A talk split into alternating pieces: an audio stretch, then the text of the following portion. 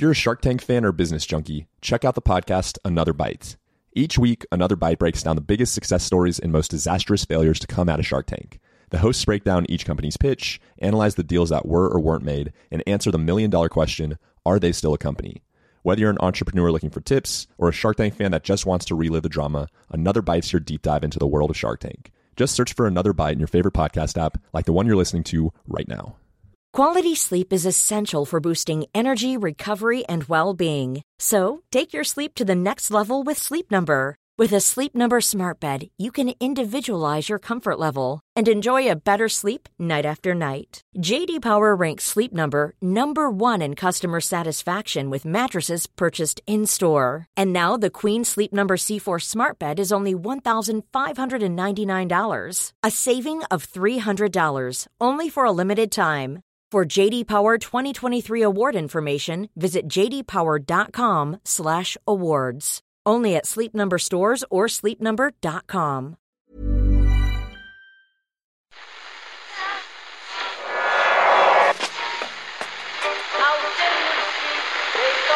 Whose phone is that? That's the second time it's gone off. They never go home. They never go home. They never go home. Those those those boys. The second captain's World Service.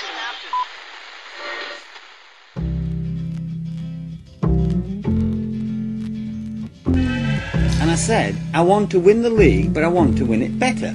You can understand that, can't you? Yes. Good lad. So he's almost like having a second captain in the team. Second captain, first captain, whatever. This time next week, the World Cup in Qatar will have begun, and after four long years, the Great Unwashed will finally have a World Cup to enjoy. But I know I'm not talking to the Great Unwashed because we here at the Second Captains podcast are up to our necks in World Cup fever. There were two World Cup finals on this weekend mm-hmm. for crying out loud. Hello and welcome to today's Second Captains podcast. Hello there, Ken. Hello, Kieran. How are you? And hello there, Simon. Murph, how are you? I will talk to you, Simon, in just a few minutes. Sure. About that absolutely outrageous scene in Eden Park on Saturday morning our time as the Yeah. hometown underdogs took down a heavily favoured England team 34 31 in an instant classic in the women's rugby. But I know that many of our listeners will expect at least 10 to 15 minutes, at least, on the. Uh, uh, 10, 10 to 15 minutes of the show to be dedicated to my thoughts on the ICC T20 World Cup final in the MCG on Sunday morning. You were both watching, right? I saw something about Ben Stokes on Twitter. Simon, you were watching, right? Well, this Ben is, North County Dublin. I mean, it's basically that- the home. This is the the team that lost to. Ireland, correct? I mean, we're uh, there. There is an argument to be made that we are yes, linear world champions. Um, Yes, I grew up uh, like hundred meters from the hills and North County, to the come on, now. I- powerhouses. I'm, I'm, I'm, I'm preaching to the converted here. Uh, I knew it wasn't just me and new Wicklow football manager Oisín McConville tuning in early on Sunday morning uh, to watch England's thrilling victory over Pakistan. Now, for some, it was the injury to Shaheen Afridi that was the key moment. His catch at long off to hold on to a sharp chance from Harry Brook, proving a Pyrrhic victory as he only bowled one more ball after he fell awkwardly in the act of fielding. For others, as Ken so rightly points out, the key to victory was yet another thrilling backs to the wall performance by Ben Stokes when England needed him most, scoring his first half century in 20 over cricket in the World Cup final. Big man for the big occasion. Either way, I'd just love a couple of weeks to decompress before I embark on filling out another super glossy World Cup wall chart. But unfortunately, the sports world refuses to give me that time. If there's another Cricket World Cup next week, No, no, the, this one was delayed by two years. they do have a lot of World Cups. They do, yeah. They, they'd have the 50 over World Cup and then the T20. And then there's like the World Test Cricket Championship, which is not really a World Cup, but Okay. I mean, I mean, listen, there's only 11 or 12 countries that play the sport, so why not have at it every couple of years for a World Cup? I don't think there's, I see no problem with it. Um, for coverage of the men's soccer World Cup, then quite frankly, there is no better time to join Second Captains. So go to secondcaptains.com forward slash join, and for just five or a month, you will get the best, the very best World Cup coverage uh, there is. Uh, men's rugby teams have World Cups on the brain as well. Mm-hmm. Uh, our build up continued with a pretty error strewn win over Fiji. Uh, and a win that didn't actually come without some casualties as well, which we were just hearing in the last couple of minutes. Yeah, that horrible headshot on Carbery has him out for the game. He's gone back to Munster for to follow the HIA protocols. Henshaw out as well. He went after a couple of minutes with a hamstring. Sexton remains a doubt from the previous week. Mm. Um, so that means all of a sudden Crowley, who I thought was by a mile our biggest positive in the game, followed maybe by McCloskey, just looked really good when he did come on. Obviously, wouldn't have been expecting to come on so soon. Um, he could go from third choice at Munster at the start of this season to first choice for Ireland. Now, Sexton is still in the squad. They haven't as yet called up a third out half. They do have other options there, but you would, Mm. it was just Sexton will certainly make it at the very least to the bench. But um, it looks like Crowley's going to get some time no matter what. Yeah, which is uh, pretty exciting after a pretty boring game. Well, Uh, the whole, you know, who's the reserve out half behind Sexton has been. It's gotten it's gotten boring, Mm. and now all of a sudden it's ramped up to 100 miles an hour in a few weeks. And that Crowley, like everybody's impressed by what he's done. He's kind of come from nowhere. It was just a guy who O'Gara wanted to sign, you Mm. know, a year ago or whatever it was, to suddenly like, geez, this guy's getting a shot and he's backing it up. The uh, world champions, the reigning world champions, uh, suffered a second defeat in a row. South Africa going down 30 26 to France in Marseille in what looked like a pretty amazing atmosphere. Mm-hmm. Oh, so good. after, they- when they after bring watching those the ga- game in the Aviva, Yeah, they bring those games down to Marseille like they don't they don't mess around. Uh, late at night, yeah. Yeah, this uh, this defeat marked in now customary style uh, by Mm. Rassie Erasmus, South African. He's not even the head coach; he's the director of rugby. Is that right? Director of rugby Mm. Yep. of South African rugby. Uh, obviously, he goes on another tweet thread of refereeing errors. Mm. He helpfully shares with the rugby public. On Twitter, uh, this is so clever by Fiku. The way he moves and presents himself on our side of the ruck has no influence on our speed of the ball from the ruck. We can certainly learn from this! Exclamation mark. Sorry. Both the French and South African nines under immense pressure! Exclamation point. We just have to get on, uh, get that onside right. Sorry. I mean, I think it's the tone of these messages Yeah. that make them so irritating. and the repetition of the tone and the fake compliment to the fans just just before he then has a go at the ref again Yeah. in the same tweet. Um, the kind of sarcastic fourteen-year-old boy uh, tone and sense of humor. The um, after the Lions tour, which was covered at length, it was kind of annoying and felt a bit damaging and a little depressing for the game.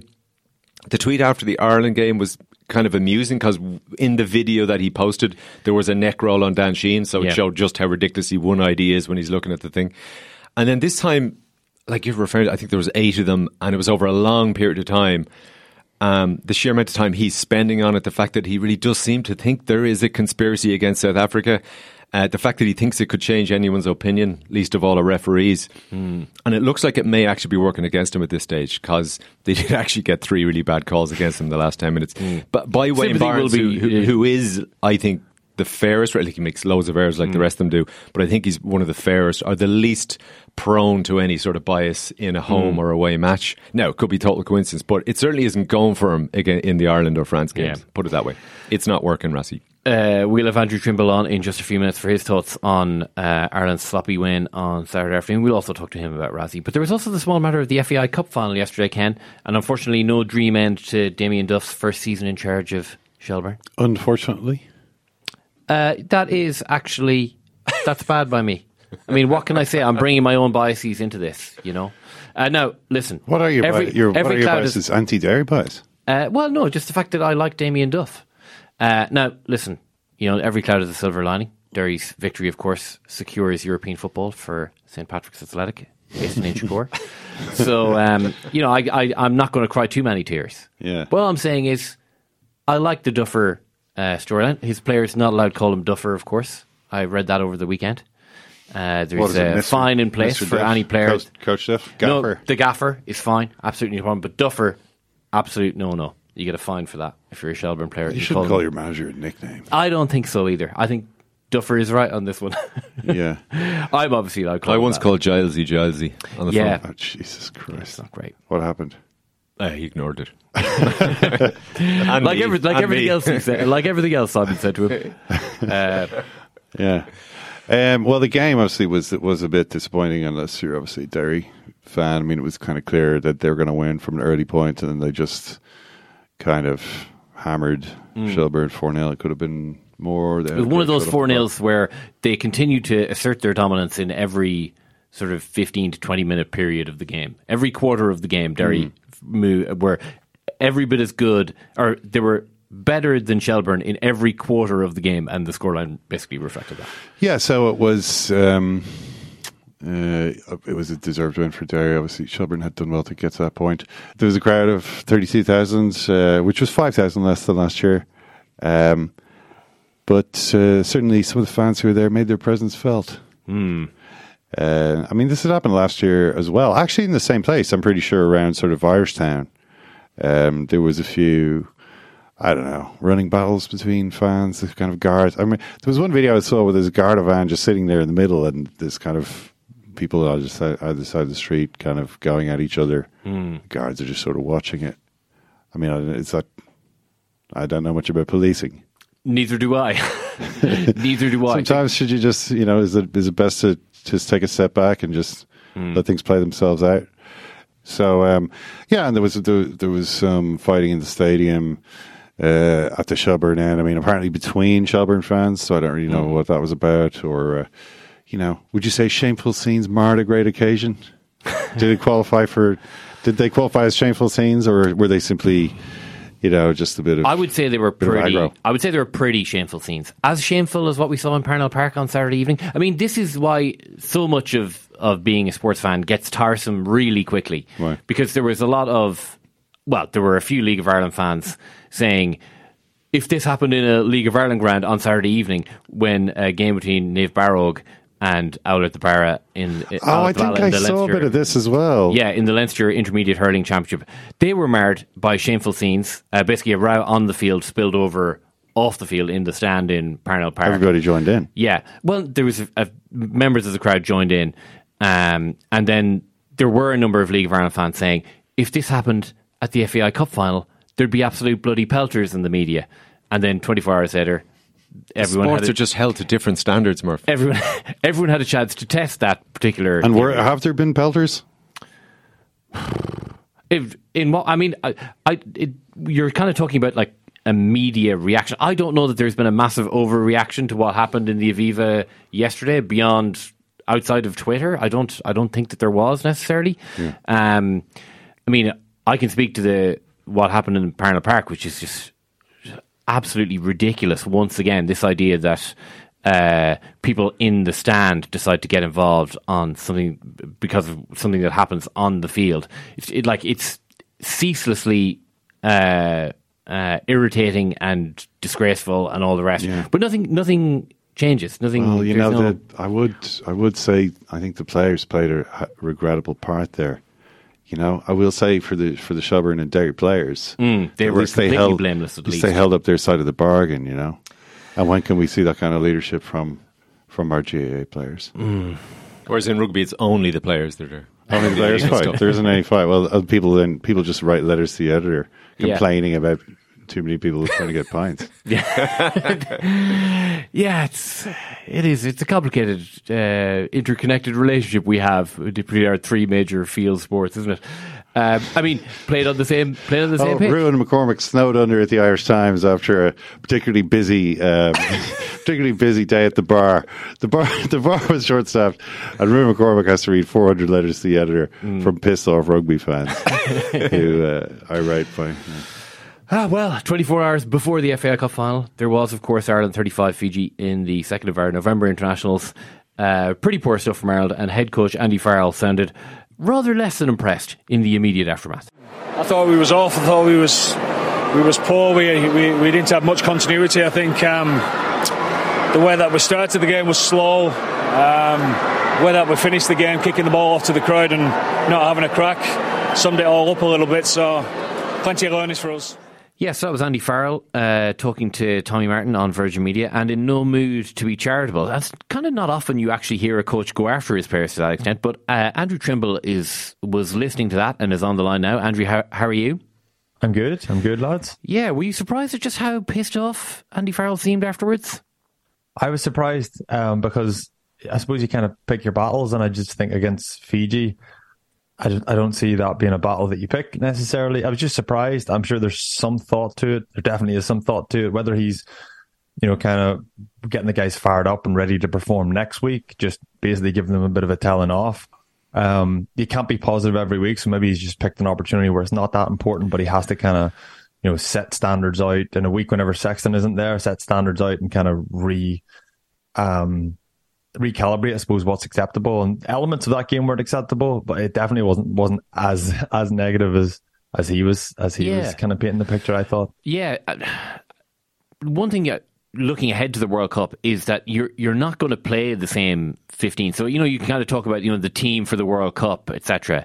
But a lot of the lads that were playing on Saturday will actually play a game in the World Cup, and it could be actually against. Uh, uh, uh, Pacific Islanders, a Pacific Island team uh, that are in our pool.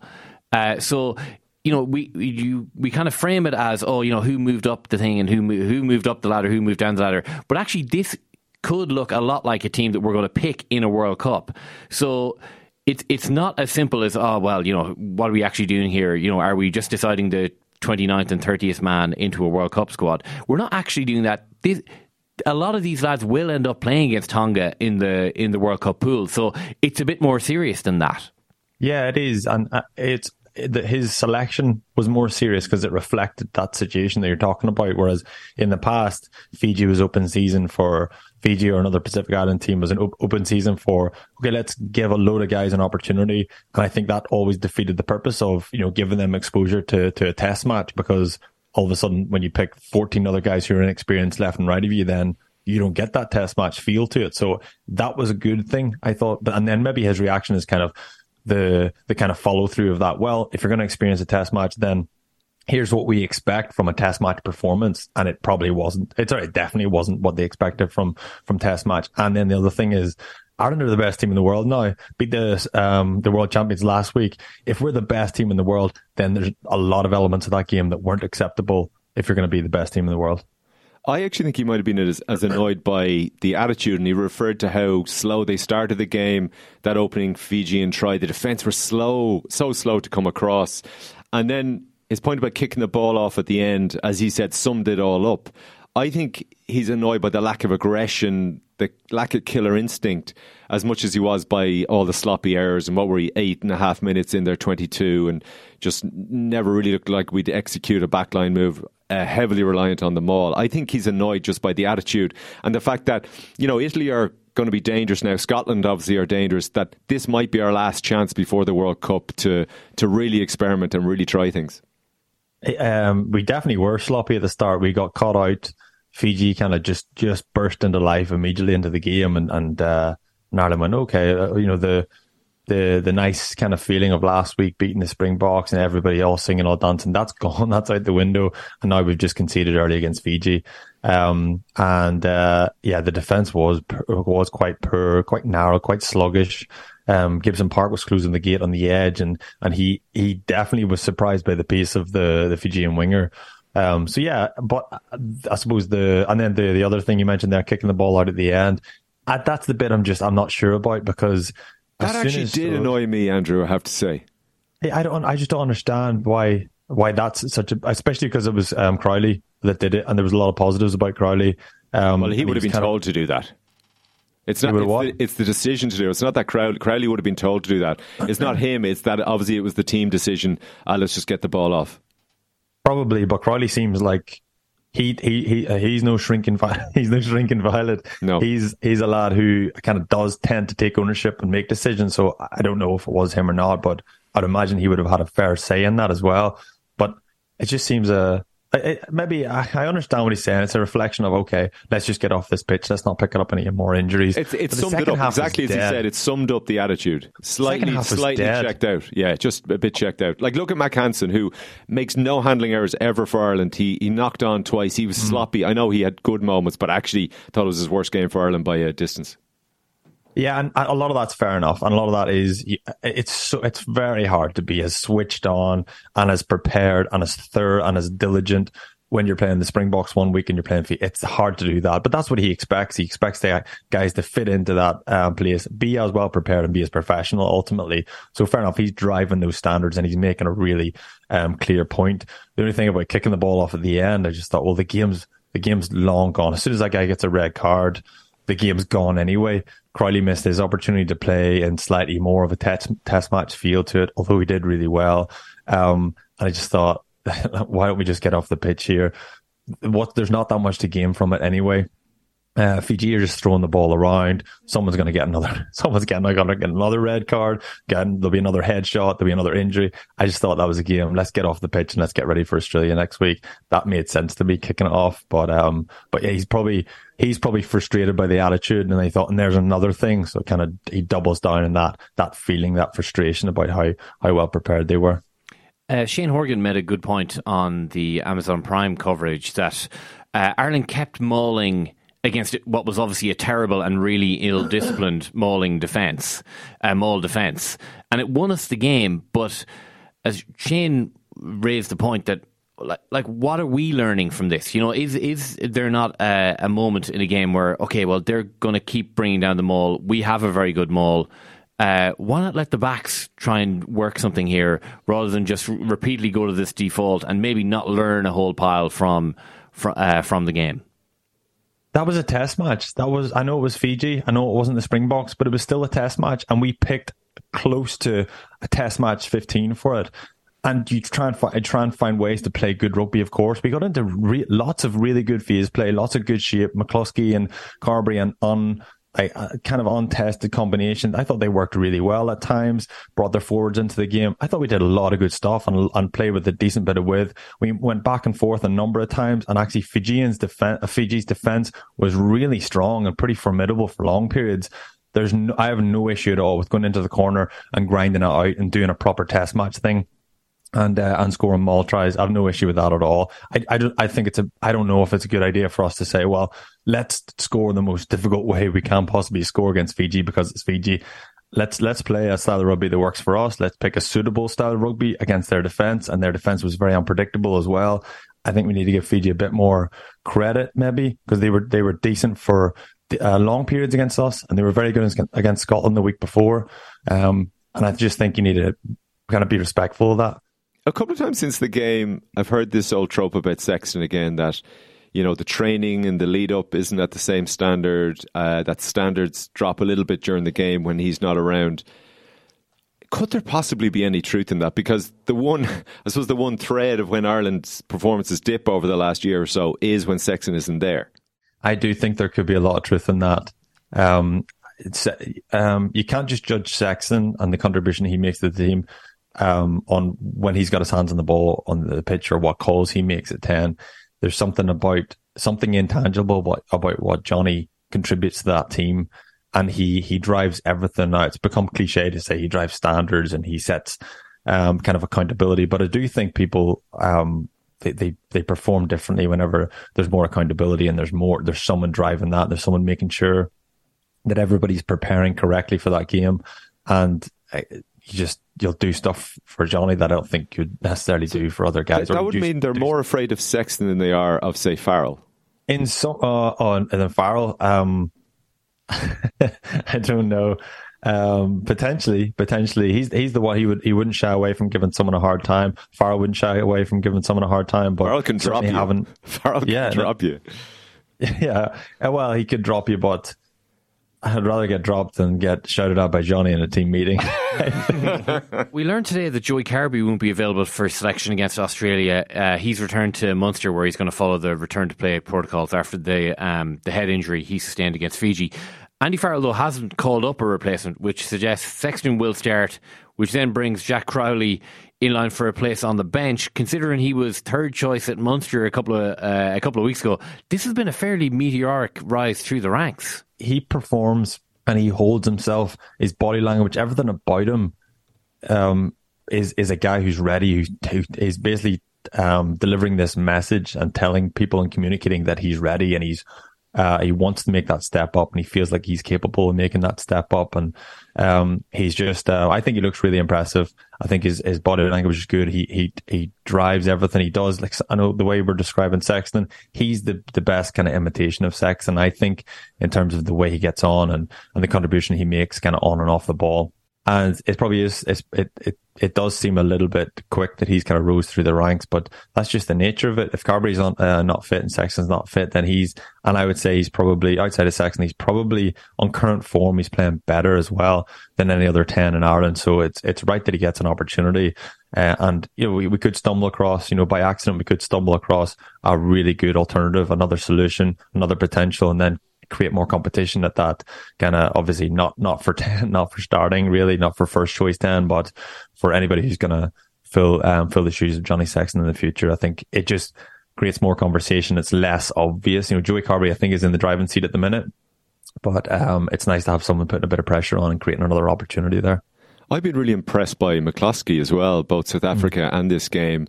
For a guy who really has been rejected by the Irish setup for years and years, uh, I know it's a different management team now, but he's come back in and just looked very confident and calm. And he's obviously a good bit older now. I wonder has you know has he matured as well? But I he didn't get a huge amount of analysis afterwards. But I think everything that's been asked of him, he's looked really good to the point where now obviously we've got Henshaw has come off early again, but I think he's okay. Uh, Bundee Aki coming back from his ban, but that if McCloskey started at 12 ahead of those two kind of all time legends at 12, you'd still be happy. It's ridiculous depth in one position, but McCloskey. He could. He's not. Uh, he's not as highly rated, and you would still wouldn't have him ahead of Henshaw. But if he was picked ahead of Aki, you'd have zero problems. Absolutely, I think he has had an unbelievable couple of weeks. Um, and not to sensationalize this, because I think you, the word you use, Simon, is perfect. There's a level of calm with him. He just seems to mm. take it in his stride. And it almost feels like I'd say maybe if he had got that opportunity four or five years ago, he's been he's been waiting in the wings for a long time now. If he had got that back then, he mightn't have been as calm. He might have been more more jittery, more a little bit more anticipation, a little bit more excited about his opportunity. I think now he's just uh, well, all I can do is just go out there and do what I've done for Ulster and there's just a level of kind of calm assurance around it. Here's what I'm going to do, and he's and the variety to his game has been brilliant. And actually, you've probably seen less of the the um, kind of gain line, um, busting through tackles, making offloads. You've probably seen less of that, although that's another um, weapon in his armory, a massive weapon in his armory. You've actually seen the distribution. You've seen a kicking game.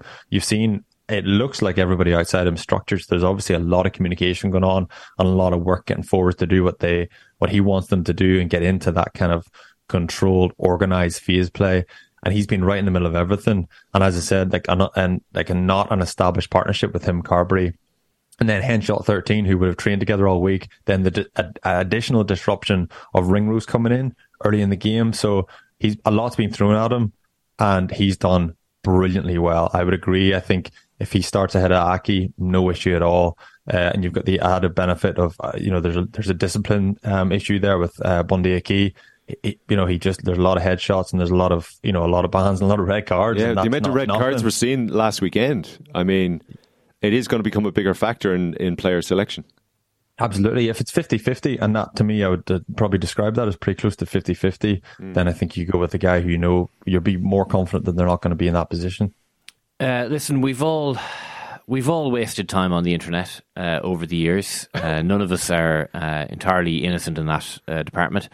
But the sheer amount of time Rassie Erasmus is spending on Twitter is it, it's nearly cause for an intervention at this stage. I believe it was eight tweets about ref errors uh, this week after uh, the Springboks lost by four points to to France in Marseille on Saturday evening. It's it's literally incredible that this is how uh, you know the one of the the key figures in the uh, in the dressing room of the World Cup cha- of the world champions is behaving.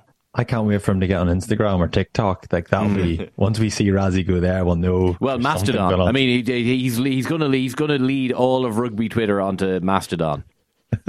so there's yeah, it's um yeah, there's there's it's it's interesting, and I think the fact that this gives us so much to, to talk about is like a, a, benefit to us. I think rugby needs more Rassie Erasmuses. It needs more controversy. It needs more. Eddie Jones is going quiet, so Rassie's just said, "Fine, I'll pick up the baton here and I'll start um, giving people something to talk about." I believe there's a the a Rassie Erasmus documentary um, coming out this week or next week or something. And all of a sudden, we're all talking about Rassie Erasmus. So he's he's done a brilliant job here. Whether he means some, he just stirs things up. It's questionable, right? Obviously questionable kind of going after referees as performers and all, all of everything that comes with that of course it is um, but it gives us something to talk about and um, and I I for one I'm glad he's there could our uh, content be a little less Donald Trumpy though Mm. it could be, yeah. Um, it definitely could be. Uh, absolutely. Plenty of people were being critical of him this week and last week. So I'm probably just um, taking that other stance just to balance things up a little bit. Um, but I'm I, he's we love Trump as well, Simon. We we we love to hate Trump. That's all we talked about. And we didn't like we had to fill that. We had to get a pandemic, um, or what was it? What was the big kind of talking point after Trump? When there's always something, and now it's Rassie Erasmus. I mean, I mean, I've met a few refs over the years. We all have, uh, and I don't think any of them react over well to having their uh, errors, every single decision they've made, poured over on social media. Uh, so, I mean, I it, it, refs are. They, they, they, wouldn't be human if they weren't actually going the other way now with South Africa. Well, South Africa like, did actually get a bit ridden by Barnes in the last 10 minutes. I mean, there was three or four key decisions, particularly the forward pass by Willie le Roux at the end, where mm it was a really strange call by Wayne Barnes, who's a really good ref, but it does actually feel like this is backfiring at this stage. I don't think people are, are giving them a hard time because of what he's done. I think because of what he's done, as you say, uh, Murph, referees are human, and referees will they'll be he'll be they'll all be looking at uh, Twitter, hope I'm just a refresh, refresh, just hoping please don't be a video about me coming up here. So though I if if there's anything in the balance like you can they would be excused, I think, or they would have a. Uh, it's reasonable that they would go the other way and they would go favourable to South Africa. I think. I think they're way less likely to go against South Africa, be a mm. brave referee, maybe yeah, a referee who wants gonna, a bit of a challenge. Yeah, you're going to get criticised anyway, though. So I mean, if they, if it, you know, and there would be, I'm sure, a simmering uh, amount of simmering discontent amongst referees that he's going to keep doing this. Uh, now, may, you know, maybe maybe he is doing it for PR for a documentary or something. I don't know, but you know, like if if you're sitting there thinking, well, he's going to slate me anyway, and he, do, he's completely one eyed in how he looks anyway. So I mean, who cares? Uh, and he's made a fool out of like a colleague of mine last week.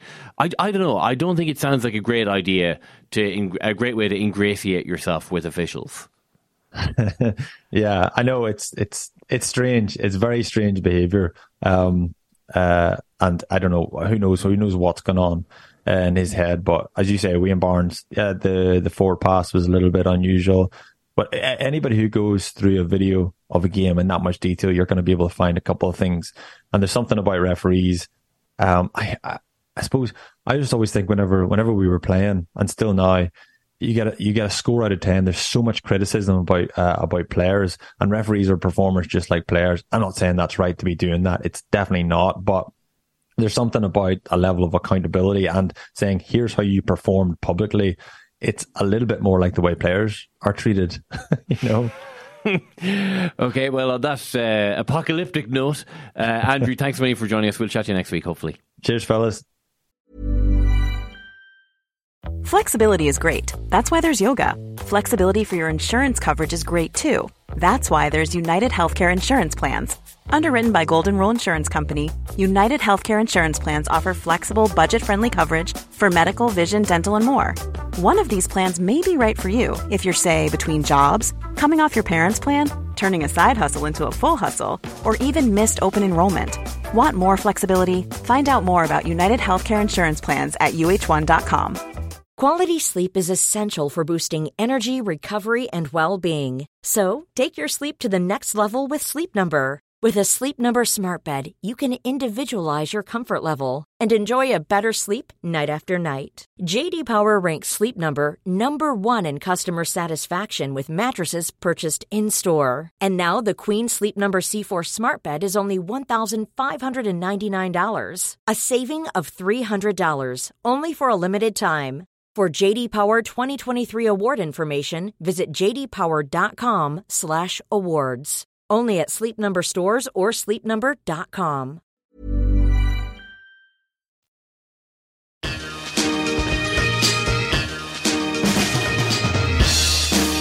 From Ireland's second captain show. Second captain show. It's the best thing in the world for you because it's full of protein. Protein. This is not a dig at football people who know the game. No respect, no honor. Put some respect on my name. Dog shit the bed on. But who plays rugby? I imagine it was like something you would expect to see in a porno movie. No, they don't. But they no. do. Oh, sorry, on. They do not. Them the balls. Shut up, the two of you. I just want to play commentary at a go. Fan up and again! Fan up and English dance. Kuken on gas. Kuken on gas. I'm a little bit of an idealist, but having said that, I want to be like Nick. You get the ball forward, you compete, you chase people, you close people down, you create excitement, you win balls when you shouldn't win balls, you commit yourself to the game.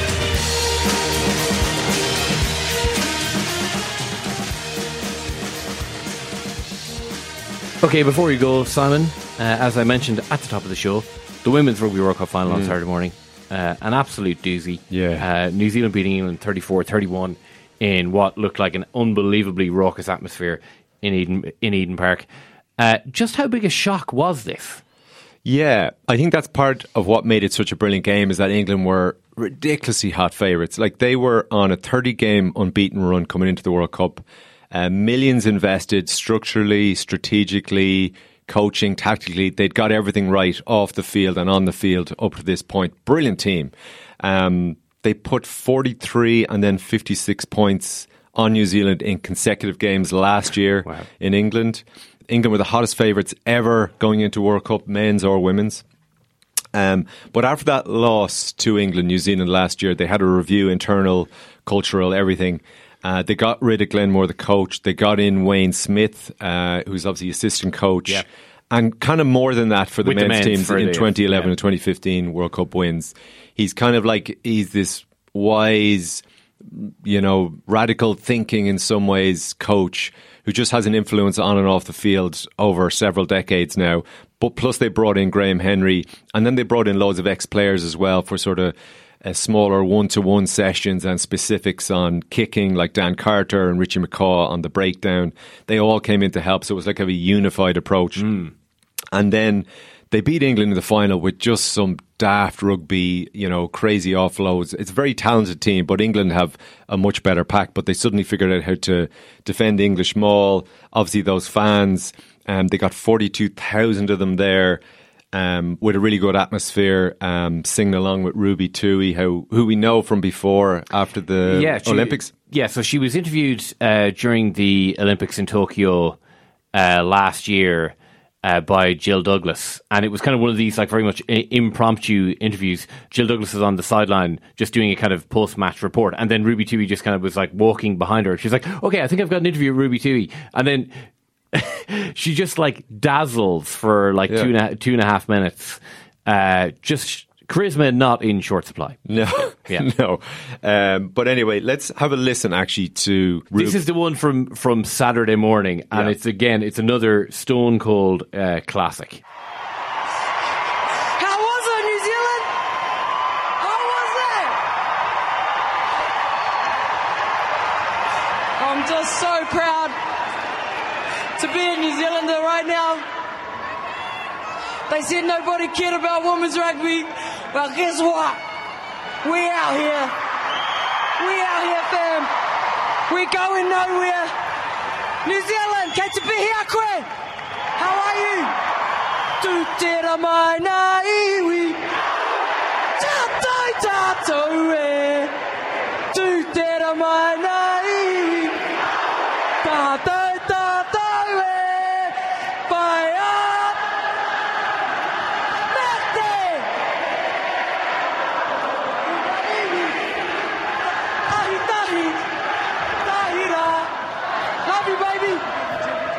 That's uh, absolutely unbelievable. it was so good. Uh, watching it, and even uh, the, like the full thing is so brilliant. The whole thing. She's talking about getting shafted by the seventh team, and the yeah, whole. just throws that in in the middle of the It's- the answer. Like it was absolutely unbelievable. But uh, yeah, you mentioned Wayne Smith there, uh, who came in last year, obviously revolutionised his Yeah. squad. Here he is talking last week uh, before the final about the team env- environment he's tried to foster. Yeah, we, we did some hormonal stuff with the All Blacks back in about 2005. We were spitting in vials every day for um, about a year probably and looking at the chemical balance you need for a game of footy and then determined that laughter was a key, key thing early in the week, that you need to have innovation, laughter, excitement. Um, so, Please tell me that's actually true. yeah, that's true. Yeah, that's, That's true. mad. Yeah, How can you tell that? Um, oh, you tell it from the um, hormonal measurements That's and, fabulous. and what you need to, how you need to be early in the week for your um, for your recovery and how you need to be at the end of the week for the performance. So I won't go into all the detail, but yeah, essentially that's that's what we do. Um, we have a lot of fun, uh, both in the men and the women, based on the same data, and. Uh, you know the I haven't seen any difference in terms of toughness, um, ability to to do the physical stuff. Um, some of our dojo sessions have been the most violent um, contact sessions that I've been involved in, and they just keep getting up, keep having another crack. They enjoy it. They can see the difference it makes for them. I think even the medical team who were totally against it at the start, you can imagine, totally against it. I then got feedback about two weeks ago to say we got 32 we got 32 women available for selection. So there must be something about. Yeah, I mean, sounds a lot like a Monday in here. I mean, I make sure to laugh three times daily, Ken. That's what it's all. It's, it's it turns out it's key to team building and team performance. With very few injuries in the office.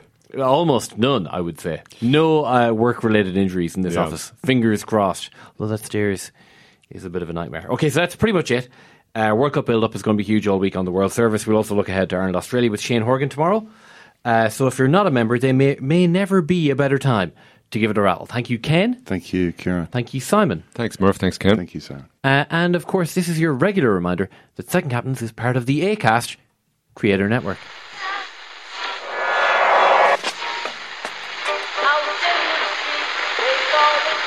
That? That's the second time it's gone off. They never go home, they never go home, they never go home, those, those, those boys.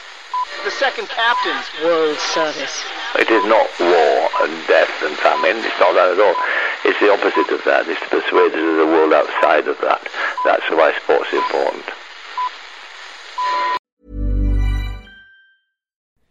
If you're a Shark Tank fan or business junkie, check out the podcast Another Bite. Each week, Another Bite breaks down the biggest success stories and most disastrous failures to come out of Shark Tank. The hosts break down each company's pitch, analyze the deals that were or weren't made, and answer the million dollar question are they still a company? Whether you're an entrepreneur looking for tips or a Shark Tank fan that just wants to relive the drama, Another Bite's your deep dive into the world of Shark Tank. Just search for Another Bite in your favorite podcast app, like the one you're listening to right now.